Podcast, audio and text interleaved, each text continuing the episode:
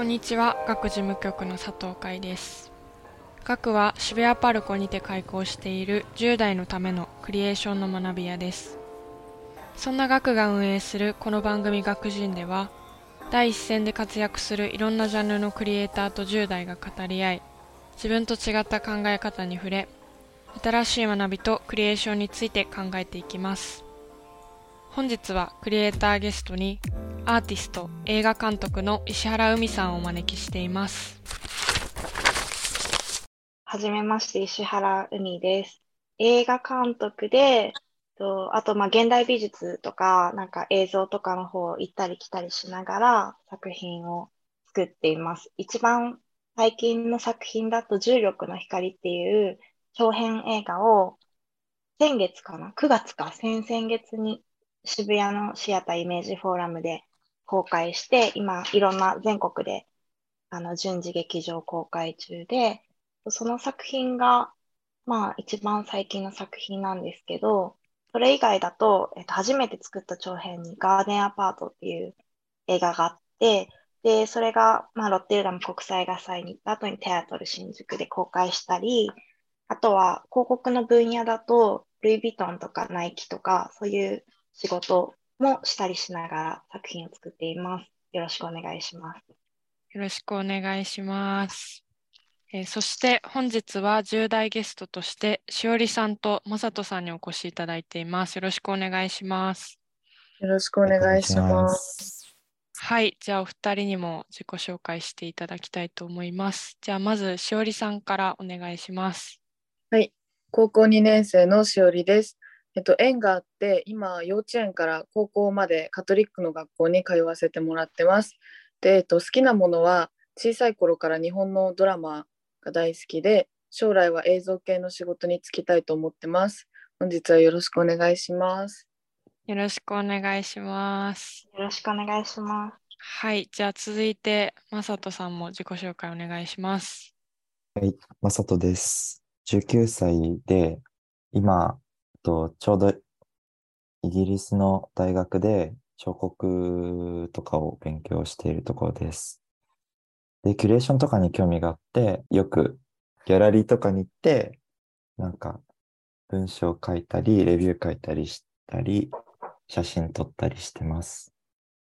よろしくお願いしします。お願いし。ます。はい。じゃあ、えっと、今回、あの、まあ、学人いつも、その、SNS とかで10代ゲストを募集していて、今回も、あの、石原さんが出演してくださるってことで、あの、募集を、の告知をしたんですけど、あの、すごいスピードで 2人が決まるっていうこうでも、ね、あの、しおりさんとかもね、めちゃくちゃ早く連絡してくれて、うん、なんか今回は今まで以上のスピード感で私たちもびっくりしてたんですけど、うん、まあそんなあ2人なのあ、そうなんですよ。そうだから2人ともすごくあのたくさん質問を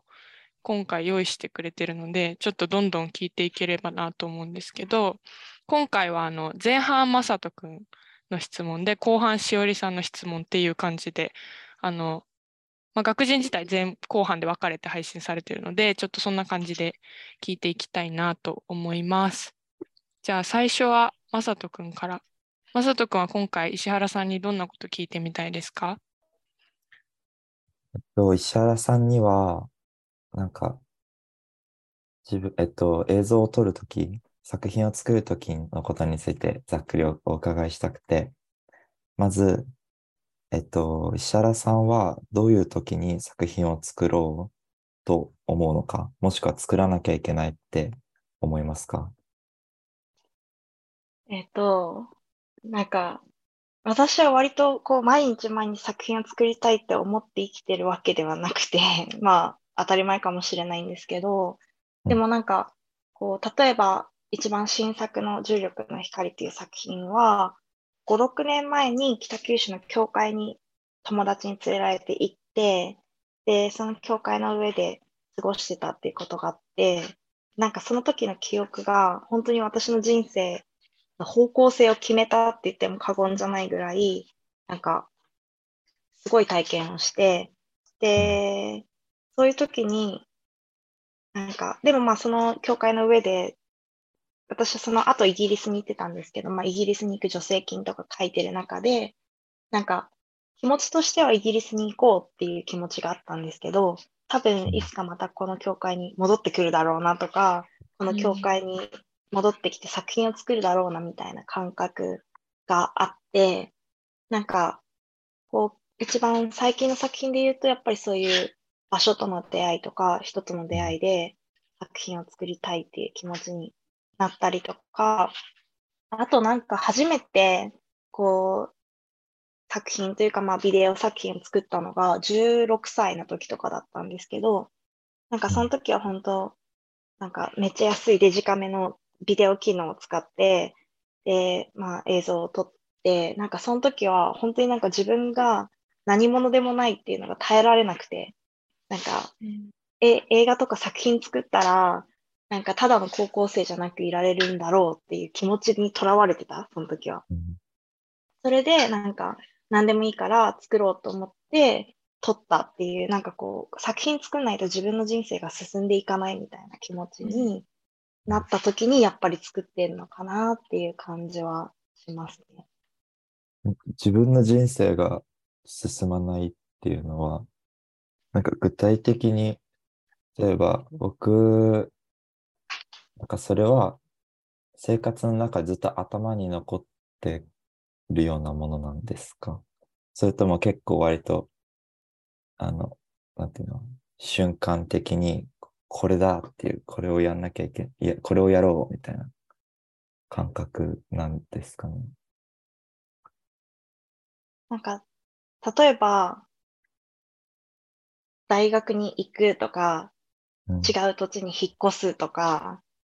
就職するとか、わかんないけうんど、そういうことすると、ちょっと自分の人生が、こう、前に進んでいるような気持ちになると思うんですよ。例えば、じゃあ、二十歳になるとか、わかんない。初めてお酒を飲むとか、なんかこう、やったことないことをすると、ちょっとだけ自分の人生が、こう、前に、ぴょって進んだ気持ちになるというか、一歩だけでも。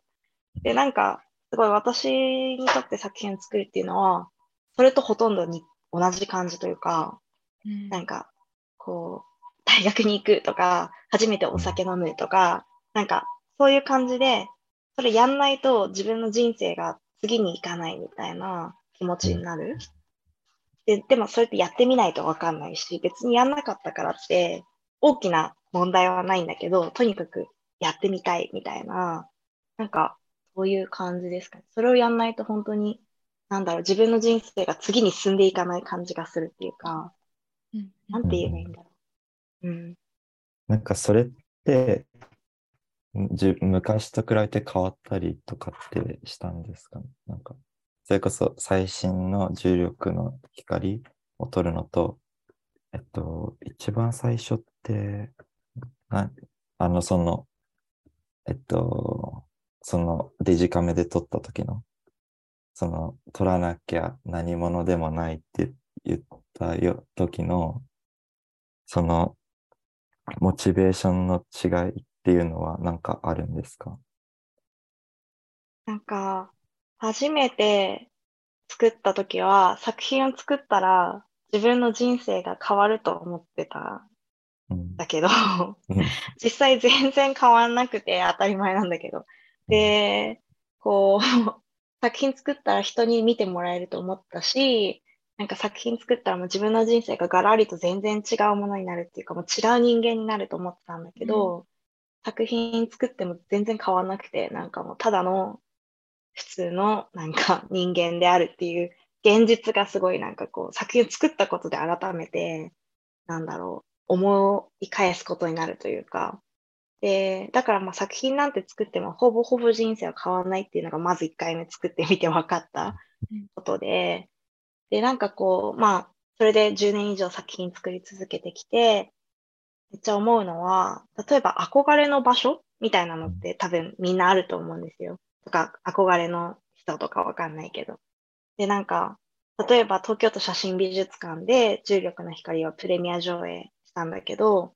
多分16歳の時は、あ、東京都写真美術館で自分の作品が公開できたら、多分私って幸せになってるんだろうなって思ってたんだけど、うん。全然なんか、別にだからといって幸せにならないっていうか、うん。なんか、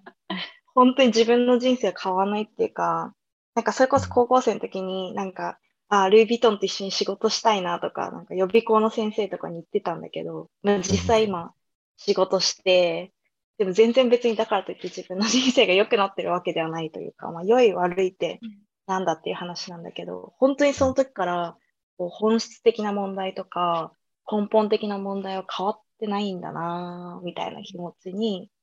なって、でも作り続けるっていう、なんか、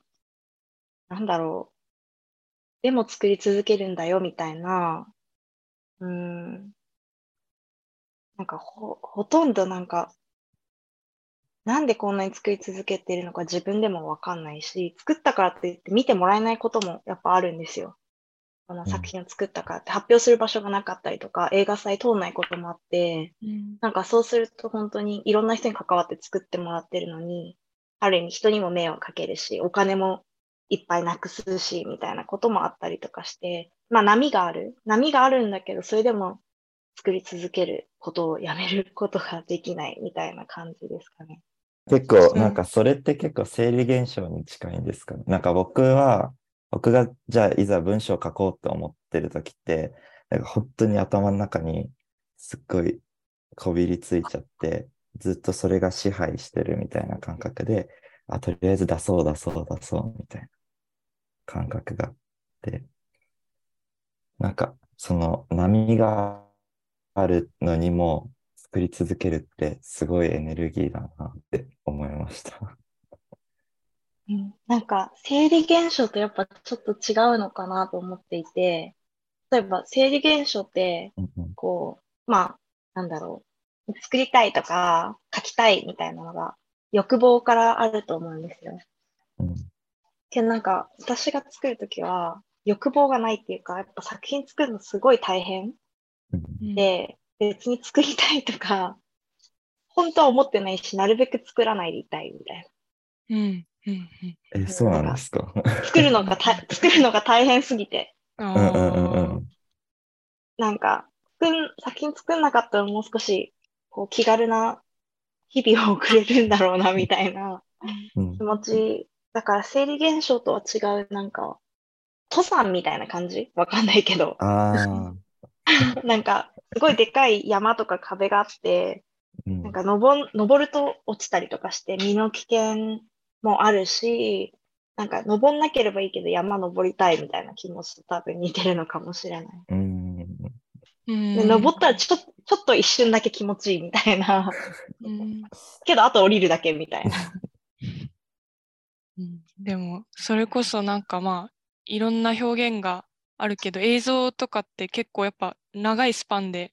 作ったりとか、その参加してる人っていうか、一緒に作ってる人とのコミュニケーションとかもあるから、なんかまあそれこそ重力の光とかも、すごい一人一人こうコミットしてやられてるんだなっていうのを、まあいろいろ記事とか拝見して思って、だから、なんかその登山っていうのも すごいあ石原さんの口から登山って言葉が出たのすごいあそういう感覚なんだって思いながら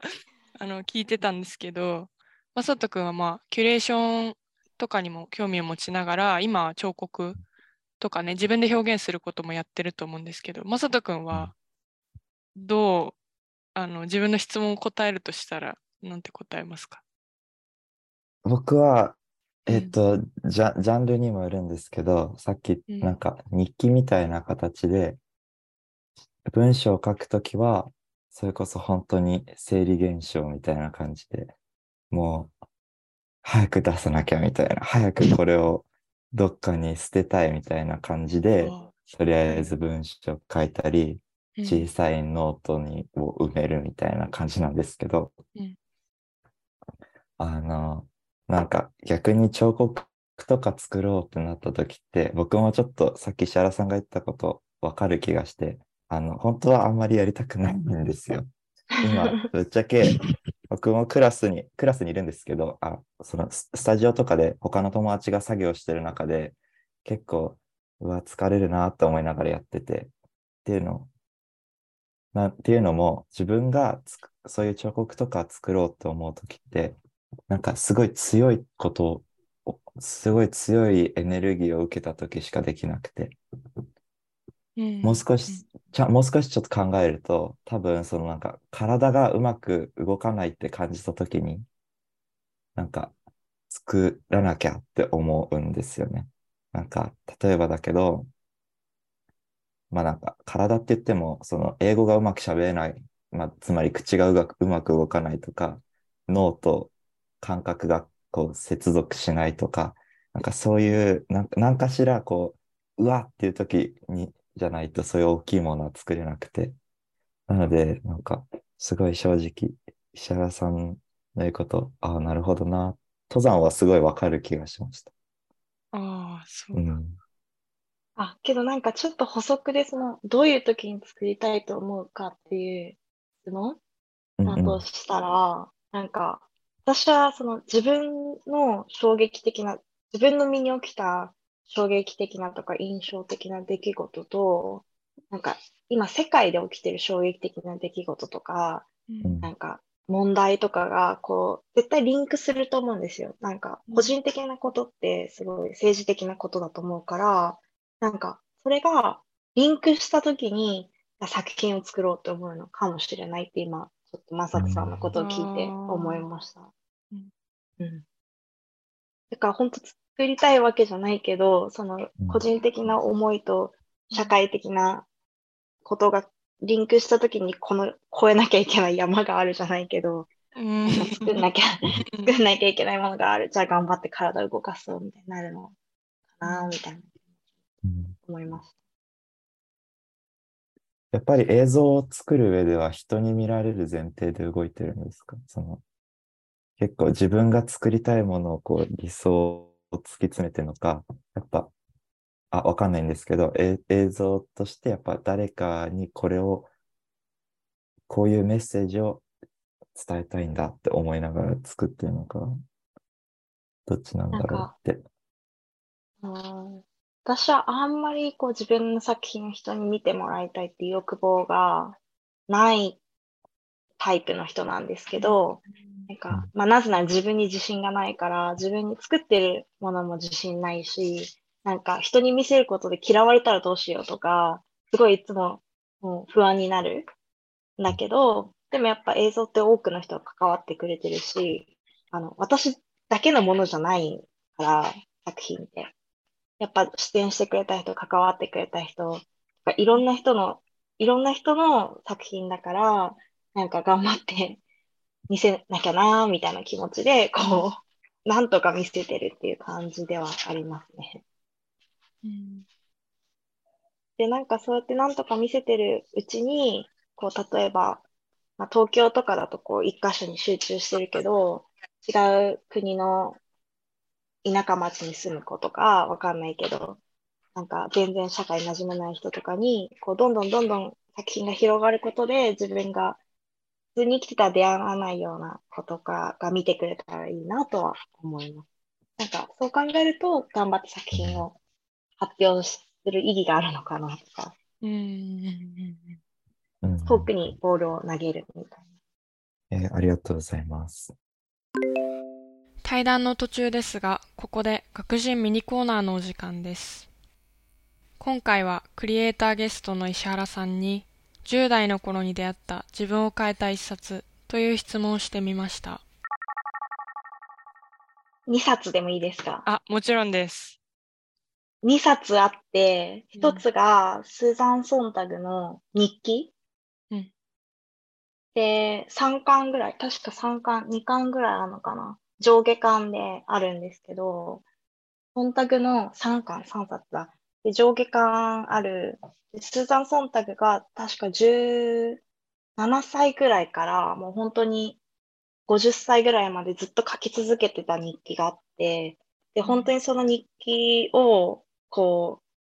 う、まあ、初めて読んだ時はバーって思いっきり読んで、で、その日記を読んで知らない言葉とか知らない作家とか知らない映画とかに出会って、なんかこう、忖度が、今日はこれ、この映画を見たとか、うんなんか今日はこの本を読んだとか言ってバーって書いてて、で、その忖度の日記に出てきたほとんどの映画とか、ほとんどの本を、こう、まあほとんどって言ったら言い過ぎだけど、多分、6割ぐらいの映画と本を、忖度の日記で見つけて、それを図書館とかで借りて読んでて。へえ。が本当になんか私のこう、知の、けなんかこう、携帯みたいなのって、一番最初やっぱ忖度の日記から、こう、引っ張り出されてきたっていうか出会ってきたぐらい、本当に私の人生を形づけた一冊うんで、まあ、忖度の日記ですね。で、なんかこう、それを読んで、で、その次に、こう、年齢が書いてあって何歳何歳みたいな。書いてないのか、まあ私がこう、あ、じゃあこれは何年に書かれてるから、忖度が何歳の時だと思って、で、なんかこう、その年になったら、絶対にその、忖度の日記のその、じゃあ忖度17歳、18歳でずっとそれまた読むみたいな。へえ。スーザン・ソンタグは、じゃあなんか21歳の時こういうことしてたんだって21歳の時に読むみたいなのを、もうほんとずっと毎年繰り返しているぐらい、本当にもう何回も読んだし、なんか英語の勉強とかする時も、そのソンタグの日記の英語版を読んだりとかしたりしてるぐらい、もう本当人生のもうバイブルみたいな本ですね。10代の時に、高校生の時に初めて、その忖度の日記と出会ってから、未だに忖度の日記と共に生きているっていう感じがします。すごい。そううんあともう一冊は、なんか、ジンなんですけどう、んうんうんキャシー・ジンっていう、あの、ダーティさんっていう人が書いたキャシー・ジンっていうジンがあってうん、で、えっと、本名は西山敦子さんって言って、あの、映画の翻訳とか、出版物の翻訳とかもされてる人が、昔出してたジンで、で、なんか、私の中の、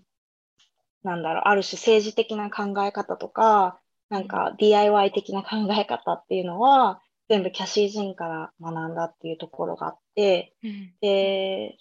まあもちろん忖度もすごい政治的な人間ではあるんですけど、キャシー人って日本人が日本でなんか書いた人で、ここまでこうパンク精神となんかある種の、なんだろう、政治的闘争みたいなものが人の中に分かりやすくまとまってて、うん。で、キャシー人でも本当に出会ったことがない作家とか、うん。なんか、まあ、キャシー人ってキャシーアッカーっていう小説家の名前から取ってキャシー人ってつけてて、でキャシー人読んでキャシーアッカーの本を読むとか、うん。なんかすごいめっちゃ影響を受けた人で何冊も、なんか何冊か出てるんですけど、あの、大学の受験の日に、なんか枕の下にキャシー人入れて、で、受験会場に持ってったりとかして、すごい、あの、10代の時に本当にめちゃめちゃ影響を受けた人です。その2冊が本当になんか、あの、一番私の人生で、あの、生きているというか、未だにこう影響を受け続けている考え方とか生き方。じゃあ続けてどんどん行きましょうか。次は、その、まあ、自分が今イギリスに来て思ったんですけど、結構その、まあなんか、え最近、多様性みたいな考え方とか、まあいろんな問題の中で、それぞれのあり方があるよねみたいな考え方が結構重視されてると思ってて、実際にイギリスに来てみて、いろんな人がいて、なんかその人がいろんな洋服着てたり、いろんなことをこう、自分の好きなようになんか生活してていいなと思うんですけど、それの反面、なんかたまに、こう、そういう違いとか、あの、なんていうのその違いを尊重しようというよりかは、そういう違いをやっぱ小さくしてって、あの、そうなんか、そういう差別って良くないよね。だからそういう差をなくしていこうよっていうのがあって、それが、なんか、うん、あの、個性のが小さくなるような方向に働いてる気がするんですよ。で、なんかそういう時に、なんか僕としては、それぞれがその違いを持った状態で社会にこう存在できればいいいいのになっていう、それ別に無理にそういう差を埋めなくていいと思ってて、差は差があればいいと思ってるんですけど、うんうん。なんか石原さん的に、まずそういう違いとかにどうやってなんか向き合ってたりとか、そういう人と違うっていうことに対してどういうふうに考えてるんだろうっていうのを、その日本、日本とイギリスっていう場場所で生活しててなんか考えたことってありますか？なんか、うーん、やっぱ基本的にこの社会はめっちゃ不公平な場所じゃないですか。うん。で、でもなんかその不公平な社会で、なんかまあ、人の違いをなんか認められるためにはやっぱ勉強しかないんじゃないかなみたいな気持ちがあって、うん。なんかこう、例えば全然違うバックグラウンドの人が何かに対して怒ってたりとか悲しんでる時に、こう自分とはすごい違うんだけど、その人のバックグラウンドを勉強することで、本当の意味でなんかこう違いを認められるようになるんじゃないかな、みたいなのは思ったりします。どうだろう。なんかその違いを小さくするっていうのがあんまちょっと私は今分かってないんですけど、例えばだけど、なんか変だなって思ったツイートがあって、女性専用車両は不公平だから男性にも作るべきだっていう意見があって、うんその女性専用車両は女性をエコひいきして男性をちょっと、なんていうの、害として排除してる。だから男性車両も作るべきだっていう意見があって、なんかその、なんでじゃあそこに男性の、いなんていうんだろう、平等性を求めるのって僕は思っちゃって。それってつまり何が言いたいかっていうと、あ僕の解釈としては、その男女の差っていうものがあって、その差っていうものをぜあの認めないまま、例えば痴漢に遭いやすいとか、そういう傾向があるにもかかわらず、なんかそういうのを認めないまま、いや、男性にもやっぱり男性車両を作ってみんなイコールにするべきだよっていう考え方が先行してて、あそういうのって意外になんか起きてるんじゃないかな。なんか気づかないうちにやってる部分も多いんじゃないかなって思って。いや、なんか本当イコールに、イコールなんてこの世の中絶対存在しないっていうことですよね。なんか、めっちゃ思うのは、例えばじゃあ、初任給で、わかんない、20万とか30万もらえますと。でも、ある人にとっては奨学金を返してるうちの20万とか、こう、住む場所がない、なんかこう、実家がない人の20万と、奨学金も借りてなくて、なんか、こう、家もあって、恵まれてる人の20万って、こう、額面は一緒だけど、意味が全然違う。なんか、とか、なんか本当に、あらゆるそれは、でも例えばこれは、まあお金の問題っていうか、まあ貧困の問題かもしれないけど、ジェンダーの問題でも、うん人種の問題でも、そういうことって絶対あると思ってて、イコールにしちゃダメ、ダメっていうか、イコールなんて存在しないうんから、なんか、どうやって、少なくとも、なんか、こう、社会において弱者、弱者とされてる人たちが、なんか嫌な思いをしないで生きていけるかみたいなことについてみんなで考えていくしかないってこ感じですよね。うんでなんかその男性車両の話とかも多分、なんかそういうこと言うのって自分が特権的であるとか、なんかこうそういうことを知らないからそんな言葉が出てきちゃうんだと思ってて、うんなんかやっぱ勉強をするしかない。いろんな違う人のことを想像する想像力を培うしかないのかなみたいなことをめっちゃ思います。うんそうですよね。なんかいろいろ、その、それこそ、この前の石原さんの、あの、水中都市のイベンあ、ト、水私平都市。あ、すいません、すいません。水平、失礼しました。水平都市のイベントとかも、あの、私1日目にお伺いしてて、で、なんかその時、あの、ポリアモリーの人たちに、うんあの、フォーカスした映画だったりとか、あの、まあ、学人これまでも出てくれてた、あの、みどりさん、ワイフのみどりさんがモデレーターをしてるトークとか、いろいろ、あの、私も聞いて、すごい面白かったんですけど、なんかその、やっぱり、そういうなんか差別的な発言とか、ちょっと的を、それこそ男女性専用車両の話とかも、ちょっとなんか的を得てないんじゃないかなみたいな感じで思っちゃうこととかってなんか意外と悪気がなくて言ってたりとかしてなんかこっちは、えーって思うけどなんか意外と知らないとかなんかまあそれこそ石原さんが言った想像できてないとかなんかそういうことって本当にあるんだなと思ってうんだからなんかそういう水平都市もすごく私もいろいろなんていうんですかね分かりきらない部分も理解しきれない部分とかもちろんあったんですけどなんかその一個こう視点が生まれるなんかイベントとか取り組みが広がっていくといいなってすごい思います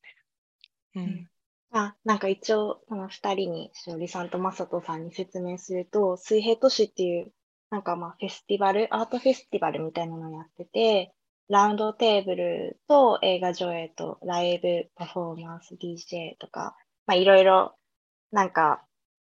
いろんなこう、もう催しがある3日間の2会場でやってたフェスティバルで、まあメインになったのが、メインっていうかそのフェスティバルの趣旨としては、まあラウンドテーブルを設けてみんなでこう話すっていうのが、まあ小さな社会に居場所がない人たちのための学校みたいな感じでやってたんですけど、なんか、まあ、今のあの佐藤さんの話と、正人さんの話を聞いて思うのは、そう、なんか、突拍子もないこと言ってる、これはやばい意見だって、なんで自分が思えるんだろうと思ってて、うん。なんか、うんもしかしたら私が気づかずに、もしかして自分が間違ってる可能性もすごいいっぱいあると思ってて、で、なんか発言をして、誰かを傷つけてしまう可能性がないとは言い切れない。うん。で、だからその、わかんないんだけど、失敗する、失敗してしまうかもしれないし、出現してしまうかもしれないし、誰かのことを傷つけてしまうかもしれないけど、人と対話することで、あ、この考え方ってあんまり良くないんだなとか、あ、そういう考え方もあるんだって、ちょっとずつ知っていくっていうのが重要なんじゃないかなと思っていて、なんかこう、失敗した人とか、こう、突拍子もない間違いとか、をしている人とも対話していくことがやっぱり重要なんじゃないのかなっていうのはなんか自戒を込めてもう私も間違ってたら教えてほしいし、もうみんな間違える可能性がある世界に生きてるし、すべてのことを正しく理解するなんて、まあ、めちゃめちゃ難しいことだから、なんかそういうふうにこう対話を続けていくのがいいのかなとは思います。うん。なんか作品作ってて、それこそいろんな人とさっき関わるっておっしゃってたんですけど、いや、なんか、いや、お前それはないだろうみたいな、結構そういう、その作品制作過程の会話みたいなので、なんか印象に残ったこととかってあ、ありましたか？その最終結果に結構大きい影響があったなとか、この人の考えがなかったらこういうふうにかな、こういう作品になってなかったのかなとか、ちょっとそれは言い過ぎかもしれないけど。なんか細かいことは、てかもうそれの積み重ねでしかないというか、やっぱみんなの意見を受け入れて、でもなんか多分、私ももうなんかスタッフのみんなとかに、なんかもう、もう海はダメだとか思われながら作ってたりもするから、本当になんかそれのやりとりのなんか重ね、積み重ねで作品ができてるっていう感じがして、だからなんか自分の作品なんだけど、私だけの作品じゃないから、こう、怖がら、ある意味怖がらずに、こう、発表することができるのかなと思っていて、うん。全部自分だけで完結してたら、なんかもう不安でしかないし、なんだけど、でもやっぱりみんなで作り上げたっていう感覚があるから、自分のためにもみんなのためにも世に出そうって思えるっていう感じです。うん。そのなんか対話しながら作っていくとか、なんかそういう話はまさとくんの最後の質問にもすごくつながってきますよね。うん。うん。じゃあその質問もうんこの流れでいきましょその最後の質問っていうのが、うーん、なんかその、いろんなその石原さんが何か作ろうと思ってる、そのアーティストとして、なんか、例えば他の文化の人とか他の背景の、他の文化背景を持つ人とかに、そういう、なんか、なんか、その人たちに伝えるときに気をつけてることとか、大切にしてることっていうのはありますか？なんか、それこそルイ・ヴィトンの作品とか、あ、ルイ・ヴィトンじゃなくても、なんか、他の作品の、僕もトレーラーしか見れてないんですけど、なんか、結構別に日本の人だけにこうフォーカスしてる気が僕はしてなくて、なんかその、例えばイギリスでか、あの、や、イギリスに拠点を置かれてるとも、なんかその、周りは結構日本で育ったバックグラウンドを持ってない人、持ってないっていう人の方が多いから、そういう文化とか違う背景を持ってるのはどういうことなのかなって思いました。なんかそういうことはありますか？えっと、あ、その質問に答える前に、一応、あの、さっきの佐藤さん、対話しながら作ってるっていうことに関して、ちょっと一個だけ言っとこうと思うと、うんうん。あの、対話をしながら作っていきたいと思ってるけど、現実問題、その制作が忙しすぎて、あやっぱり、こう、いざ始まると、もうなんかそれどころじゃないみたいな、ー、なんかもう、お弁当の数何個みたいな感じで人が走り回るみたいな。状態で、本当になんか、もうトイレ、トイレの場所確認みたいな、例えば外での撮影だったりとかすると、なんかこう、もちろん対話しながら作っていくっていう準備段階はあるんですけど、実際先に作るってなった時に、もう本当に慌ただしくて、やっぱりなかなかこう、対話をしながら作っていくっていう作業は、なんかめっちゃ難しい。だからすごい予算があるとか、なんかすごい時間があるとかっていう場合じゃないとちょっと私はできないのかなっていうのが、まあまず現状としてあって、うん。なので、ちょっと自分のことを正直に話すと、そう対話しながら作っていくっていうのはなかなか 難しいなっていうのがまずあります。うんそれはとりあえず言っとこうと思って。で、えっと、その、あ、すいません。で、まさとさんの質問が、あれですね、違う背景の人にどうやって伝えていいかみたいうんうん。そうです。は、なんか、えっと、イギリスの話だと、イギリスのあの BBC っていうテレビうんで、あの、作った映画があって、これイギリスだと見れるんで、よかったら、あの、見てほしいんですけど、後でリンクとかをどうにかして送るので。で、なんかそうの時に、なんか当たり前だけど、その見る人ってイギリスに住んでる人々じゃないですか。あの BBC ってテレビ国営、だからまあ NHK みたいなものなんだけど、でイギリスに住んでる人々が見るって考えた時に、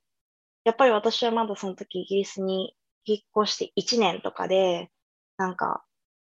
気持ちとしてはすごい新しい、なんだろう、土地に引っ越してきた。まだなんかこう、生活もやっと慣れてきたぐらいの段階だったから、なんか自分に正直になろうと思って、こう、変なことはしない、変なことっていうか、こう、かっこつけるようなことはしないでみようと思って、で、イギリスになんか留学をしてきた女性っていうか、イギリスに留学をしてきた女性の物語を作ったんですね、その映画では。で、なんか、もちろんこう撮りたいテーマとか考えてることいっぱいあるんだけど、やっぱりなんか作品を作る上で自分の人生と作るものがどこかしらやっぱリンクするところが私はやっぱり必要だなと思っていて、私にとってはね、私の作品にとっては必要だから、なんか、イギリス人の全員キャストを使ってとかではなくて、一日本人が留学として、留学のためにイギリスに行ったっていう物語をすることで、ある種自分の立ち位置とか自分のアイデンティティを作品の中でも成立させるっていうようなやり方をしました。なんか、そうしないと多分その時は作品が作れなかったって思ってたかもしれない。もしかしたら。なんか、うんでも当たり前だけど、その、まあ、特にロンドンって、いろんな人がこう、入れ替わり立ち替わりの街で、で、こう、なんだろう。本当に、多くの人がずっとロンドンで生まれ育ってるわけではないっていうか、そういうこう、いろんなものが混在してる街で、で、英語喋れない人もいっぱいいるじゃないですか、イギリスで。で、なんかそれがこう、ある種の現実としてあるから、なんか、うん、例えば、まあ日本人の留学生は、私はあんまり、私は見なかったけど、まあ中国とかからの留学生がいっぱいいて、なんかこう留学で来て帰るっていう、ある種のこう体験ってすごい本当は普遍的なものなんじゃないかなと思って、で、なんかそういう人たちと出会うイギリス人とか、イギリスに住んでる人とかっていうのも、かなり普遍的なこととしてある。そんなになんかこうめっちゃスペシャルなことじゃないと思っていて、でもそれって、なんか、例えばイギリスだと、まあアジア人の、特にイギリスで生まれ育ってないアジア人の留学生が、こう、ある種公共機関とかで作品を作る機会がないから世に出てないだけで、実際現実としてある。で、なんかそういうのを、ある種自分の立場に立ち返って作品として作る。で、それを見せるっていうのがすごい私は重要なんじゃないかなと思って、で、BBC の委託、まあ応募制だったんですけど、応募して通って委託受けたときは、そういう作品うん、ある種イギリスの社会からは、こう、どうせなんかこう、来て帰る存在でしょみたいな感じで、こう、ある種声のない存在として、まあイギリスの中にいる立場ではあるから、特にアジア圏の留学生とかは。だからなんかそういう人の声を出す、見せるっていうことに重きを置いて作ったりはしました。だからそれがこう、自分のアイデンティティと共に作品を作る、自分に正直であることが、結果的に文化的翻訳になるんじゃないのかな、みたいな。文化的翻訳って言ったら言い過ぎだけど、なんかこう自分の立場、アイデンティティに正直であるっていうことはめっちゃ思いました。なんか、すごい、それはわかる気がしてて、なんか、なんだろうな。なんか、最近気づいたんですけど、最近、2ヶ月ぐらい経ってやっと気づいたんですけど、その、なんか、自分が今まで見てきたセンスっていうのが、割とその、風変わりだったんだなっていうのにやっと気づいて、あ、っていうのも変わってるってわけじゃなくて、日本全体的に例えば、例えば日本の洋服のセンスって、あの東京とかで見ると、なかなかロンドンと違うだなって思ってたりとか、あの、泥酔したサラリーマンとか、満員電車とか、なんかその、コンクリートの匂いとか、なんかこう、言語化できない、なんかそういう感覚っていうのがすごいあって、なんか一回、ドローイングのクラスかなんかで、めちゃめちゃそれを思い出しながら描いたときに、すごい、なんか、すごい抽象的だったんですよ。ぼやっとしたとき、ぼやっとしたような絵だったのに、で、僕全然良くないなと思ったのに、なんか、割とそれを、あの、みんないいじゃんって言ってくれたり、うんこれってなんかの風景って当てられたり、なんか、うん。え、なんかその、今言った自分のこう、アイデンティティに向き合うとか、正直になるっていうのは、割と、なんかな、すごい納得しちゃったっていうか、ああ、なるほどっていう感じ、すごい綺麗な言語化をしてくれた感じがして、なので、わかりやすかったっていう話。よかった。え、逆になんかめっちゃ伝わんねえみたいなこととかってあったんですか？今まで。自分が、自分がやろうとしてることが、ななんか、あんまり伝わらない時とかってあったりしました。それが、その、言語とかうまく説明できないとかっていうレベルじゃなくて、なんか違うみたいな。それこそ人と共同し作業したりしてて、なんか違うとか、感覚的に思ったことってあるんですか？と伝わらないことばかりじゃないですか。それは、例えば日本の中にいても外にいてもやっぱ伝わらないことばかりだなっていう気持ちではいて、うん。でもその文化的背景の違いで伝わらないなってイギリスにいて思ったのは、あの、大学に行ってる時に、まあ、作りたい作品があって、で、その作品が、あの、レイブカルチャーについてあの90年代とかのイギリスのレイブカルチャー、まあ、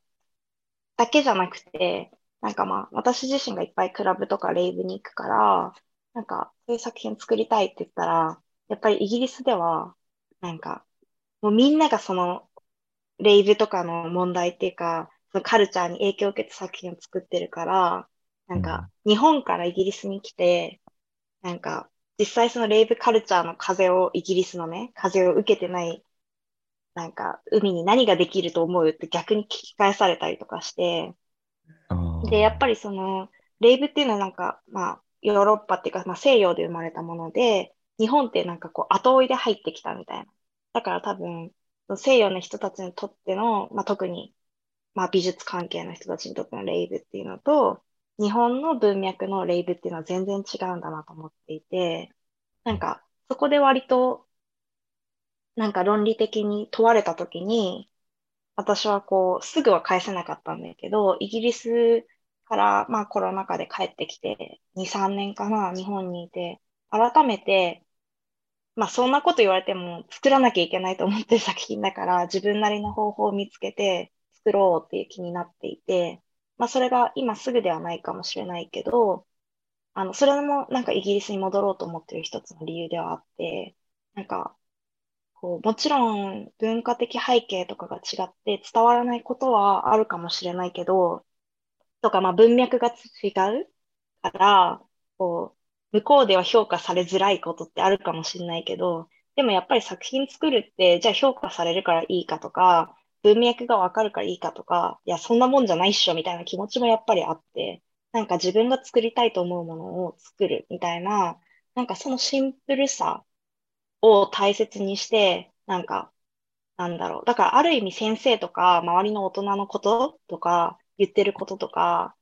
そんなに聞かなくていいんじゃないかなみたいな。まあ今ここで喋ってる 私が言うのも変なんだけど、なんかそんな気にしなくてもいいような気がしていて、てかそいつが正しいなんて、そんなことはなんか正しいとは限らないから、なんかそういう気持ちで作品を作るっていうのも重要なんじゃないかなみたいなのを、まあ思ったりもしています。だからなんか伝わんなくてもいいから作る。で、その作んなきゃ伝わんなくてもいいし、文脈にも載ってないかもしれない。論理的にもこう整理できてないかもしれない。こう、美術とか映画のある種のこうトレンドとも違うかもしれない。それでも作るんだよっていう思いが一番重要なんじゃないかなって私は思っていて。うん。だからその文化的背景の違いとか文脈の違いとかいろいろあるかもしれないけど、それでもこう負けずにゴリ押しで作る 強さみたいなもの。なんかそういうなんかちょっと野蛮な作品があってもこの世にいいんじゃないかなと思います。あんま考えすぎない、ある意味で。うん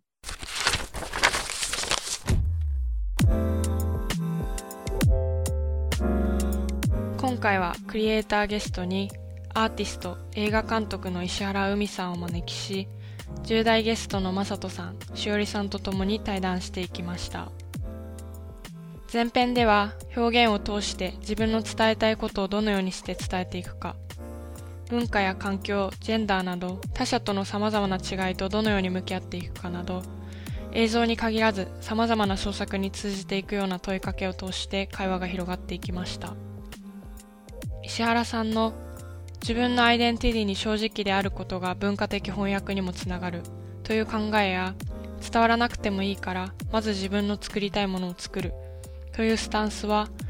自分の体験や感覚を通じて作られているご自身の作品と合わせてとても納得感がありましたしそもそも違いとは伝える伝わるとはどういうことなのかという根幹の部分を改めて捉え直すことの大切さも今回の収録を通して感じられたように思います。次回12月14日に公開予定の後編でも石原さんのものづくりとの向き合い方や映画監督としての職業観に迫っていきながら引き続き対話を重ねていきます。